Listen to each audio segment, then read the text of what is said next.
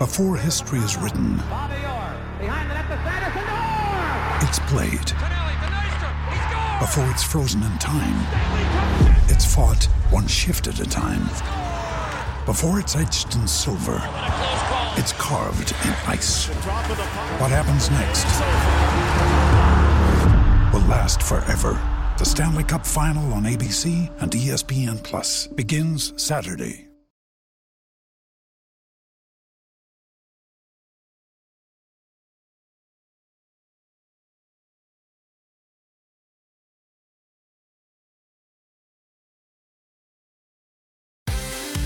Welcome to Wednesdays with Wombat with your host, Toby McKinnon.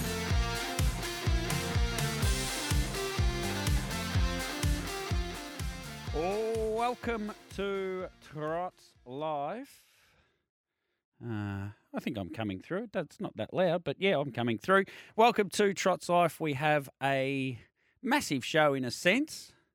Just me uh, for the first little bit. We're going to look at the racing last night at Shepparton. I was very fortunate to be there last night at Shepparton in my role as timekeeper and photo finish operator very fortunate to be there, but there were some gremlins in the system last night. I've had that truck for four months and barely an issue, and then of all nights last night, quite strangely, uh, some gremlins in the automated system that sends the timing out to the truck. So people would have noticed Dan Malecki during the night uh, having issues with reading out quarters and etc. And we were getting the time, so we were getting them. Uh, there's a backup system in, embedded into it, so we were getting them out of there, but we had to manually enter and update things manually after races. And yeah, quite bizarrely, we'd run test after test in between races, and then they'd all the tests would work. You'd get to the next race, and something else uh, wasn't working. Reset the whole system after about six races, and then it worked for the rest of the night from there. So what it was, who knows?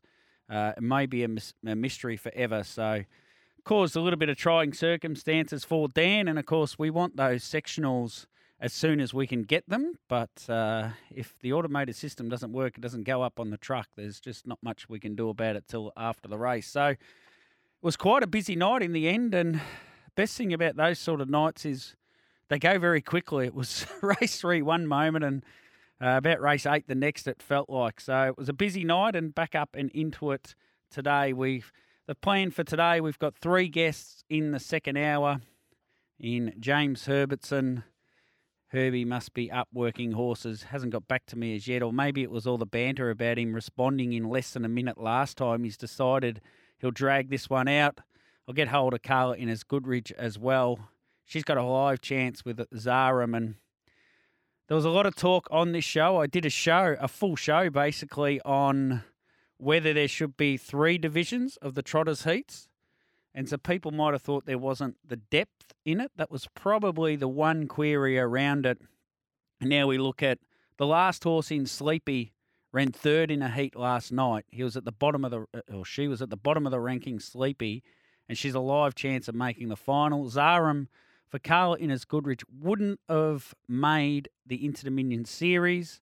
It's a it's a dream come true for her to have a horse in the series, let alone being a live chance of getting into the final. And Jack Law, who all of a sudden, Torrid Saint, who's uh, equal 12th, got to read my handwriting, on 16 points, is a pretty good chance of making the final when he draws gate one in the third round of heats on Saturday night. So we'll grab hold of Jack Law in that second hour as well. Uh, chatting with uh, Gareth Hall earlier and Darren Carroll on Giddy Up and the barrier draw for the Pacers, to me, is the biggest moment left in this series. If Act now draws one, two, three, four, can lead, and in particular, and I said this last week actually, if there's another Emma Stewart horse that can get to the chair and they can control the race between them, it's going to make the race. Uh, it's going to give Emma Stewart a chance to win her second Grand Circuit race. She's only won the one Grand Circuit race. That was Philadelphia Man in a Blacks a Fake. So to win an Inter Dominion final must be so high in her priorities. And I'm tipping however many Vic Bred final winners they will win later in the year on New Year's Eve I reckon Emma Stewart would would trade would trade all of those to win this Pacers Inter Dominion final. Of course, they're out of the Trotters now, so she's going to have a big hand in the final. What the plan is, we'll just go through these heats one by one from last night. I've got about the last 60 seconds of each race. Uh, so we'll get we'll catch up on uh, the last 60 seconds of each race, and then we'll have a quick little analysis. It'll be just me. Uh, I want to get through them as quick as we can, so we can touch on all of the main chances in this series for the second quarter. Into the back straight they head, and the leader is I Cast No Shadow. Three metres expensive ego. The Black Prince in third spot. Fourth the outside Mac Dan. And then like a wildfire from Wolf Stride. 500 left to travel, heading off the back straight. And I Cast No Shadow leads three metres. Expensive ego now being called on the Black Prince third. And right there Mac Dan as they go past the 400 in 27.1. The leader is I Cast No Shadow from Expensive Ego. Mac Dan out of the 1-1 peeled three wide the Black Prince right there like a wildfire. ran up behind them. Into the straight. Expensive Ego getting level now with I Cast No Shadow. Getting through the Black Prince. Mac Dan's finishing it off out wide. Act now getting home with Wolf Stride. Across the track. Mac Dan moved up. Mac Dan took over. Kicking back Expensive Ego, but it's Mac Dan. Mac Dan just won it from Expensive Ego and Act now. What a run. Has rattled home. I think it's grabbed third from either of uh, Wolf Stride. Making ground nearer the inside. Third. It did grab third, Dan Act now. So Mac Dan winning that heat. Brilliant. He worked out to the chair, ended up in the 1 1, peeled, uh, tipped and rolled, as Lockie McIntosh would say. He's now equal second Mac Dan on the uh, rankings list and draws gate seven in the third round of heats, which changes things up a bit. Do you go back now? Will they look after Mac Dan almost give him the run off at Geelong. You've just got to finish top six, top seven. Can he take a nice soft run and really reset and look at the final from that position, particularly with that gate seven? You'd sort of think so. Expensive ego was good again. Came, uh, it's had two seconds now in the heat. Is fourth on the rankings. Has gate five. You'd sort of expect from gate five in the third round of heats, Luke McCarthy will work forward again and put the horse into the race.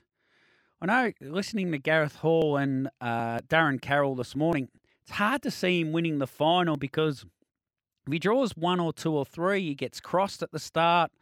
If he draws out wide on the front row, he's probably going to have to work to get to the chair and then sit outside a really good horse and beat them. If he's off the second row, he's got to come around three wide and work to the chair. I just, it's a funny thing. You sort of think with the expensive ego, you can't see how he can win the race. But my only thing is, what level is he at at the moment? Has he come in at 75%? And for the first heat, was he 85% last night? Will he be 95% Saturday night? Will he be 100% Saturday week? About four or five months ago, when the great Jamie Cockshutt declared Rock and Roll Do would be the best horse over the next 12 months, which was astounding at the time, would have given you 500 to 1. I thought Expensive Ego would be. He wasn't popular on Twitter, but uh, I just feel he's building into the series. Act now, amazing run. He was 15 metres off them at the top of the straight and dashed home in a third. It's against his natural racing pattern. We know he's a great leader. He sits equal second on the rankings list and draws gate one at Geelong on Saturday night. So he's in the final. He'll lead and take a lot of beating in that third round of heats. And he draws anywhere from one to four in the final, and he is probably going to be the horse to beat Act now on on all being equal. Second heat, let's catch up with the last 800 metres. Second quarter in 31. They steadied up, and it's Spirit of St. Louis on top. Heads down the back, five metres in front of Torrid Saint being urged along now. Beyond Delight's had a good run. Better be the bomb. Three back the inside. Then too fast, too serious. AG's White Sox is out wider, but Spirit of St. Louis off the back led four metres. Beyond Delight travels up well. Better be the bomb tracking through on the pegs. Then Torrid Saint from too fast, too serious. Off the back straight they head, and the leader is Spirit of St. Louis. Turns for home three metres. Beyond Delight's off the pegs. Then came Better Be the Bomb. In the straight, it's Spirit of St. Louis, the leader. Beyond Delight wanted to hang in behind him. It's Spirit of St. Louis in full flight. Four metres clear. Beyond Delight can't get to him. And Spirit of St. Louis goes all the way. Spirit of St. Louis wins it and beats Beyond Delight. For third, it's a photo. Narratac Prince charged home. And it's in the photo with Better Be the Bomb. Then Crime Rider and Triple Eight further back. Then to Torrid Saint. Too fast, too serious. Bonsell Benjamin. Perfect stride. Right, heat two last night. Another very interesting heat, of course. Spirit of St. Louis, once he worked across to the lead, that first quarter wasn't that hard, really 28 7. Second quarter, 31. He was going to, going to be very, very hard to beat. They're pretty soft sectionals, really, at that level over the short course. Uh, he finds himself now, he is seventh on the leaderboard or the ranking system. And it's not a position where he's home and hosed, uh, Spirit of St. Louis. He draws gate 12 in the third round of heats. And let me see who else is in that race. Uh, it's not the strongest of heats. Mac Dan is in that race, so he probably goes back. I cast no shadow and Triple Eight off the front row are going to be uh, doing their best to get forward. I would think they need to win Better be the bomb. Narratac Prince. It's a weakish. It's a weaker sort of a heat actually. So he should get in, but he's not guaranteed from seventh position with 23. He has to run top five, say, to make sure he's in. And then if he does, again, I'm going to just keep saying it, aren't I? It's going to be very barrier draw specific uh, where he lands in the final. Beyond Delight was terrific in second spot. He led, handed up. Uh, was a pretty heady sort of a drive, wasn't it? Uh, and what would you expect from Mark Pitt, who's just about our best driver at the moment, arguably? I know he's on great horses, but he's still getting the job done. He's had a fifth and a second now and rates eighth on the rankings, 21 points, uh, and draws gate three in the third round of heats, which gives him a great chance, except Act now and the Black Prince are inside him. They've got they've got serious gate speed. Those two are. Not sure what Robbie Morris will do with the Black Prince. He could potentially cross Act now. He's one of the only horses that can, but being drawn alongside him, it'll make it very hard for him.